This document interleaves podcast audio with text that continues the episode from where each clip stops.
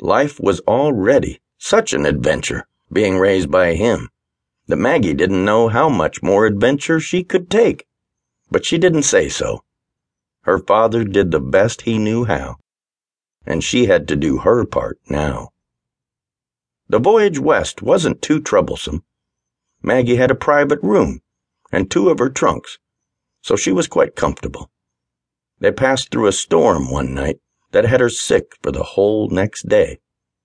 But a walk about on the deck above, in the fresh air, set her right again. She prayed every day, studied some books that her father had sent along with her on economics and business management, and stayed occupied. She was on deck when they spotted the shoreline and was able to ogle the glorious city of New York as they approached. London was an old, refined city, much like an elegant lady.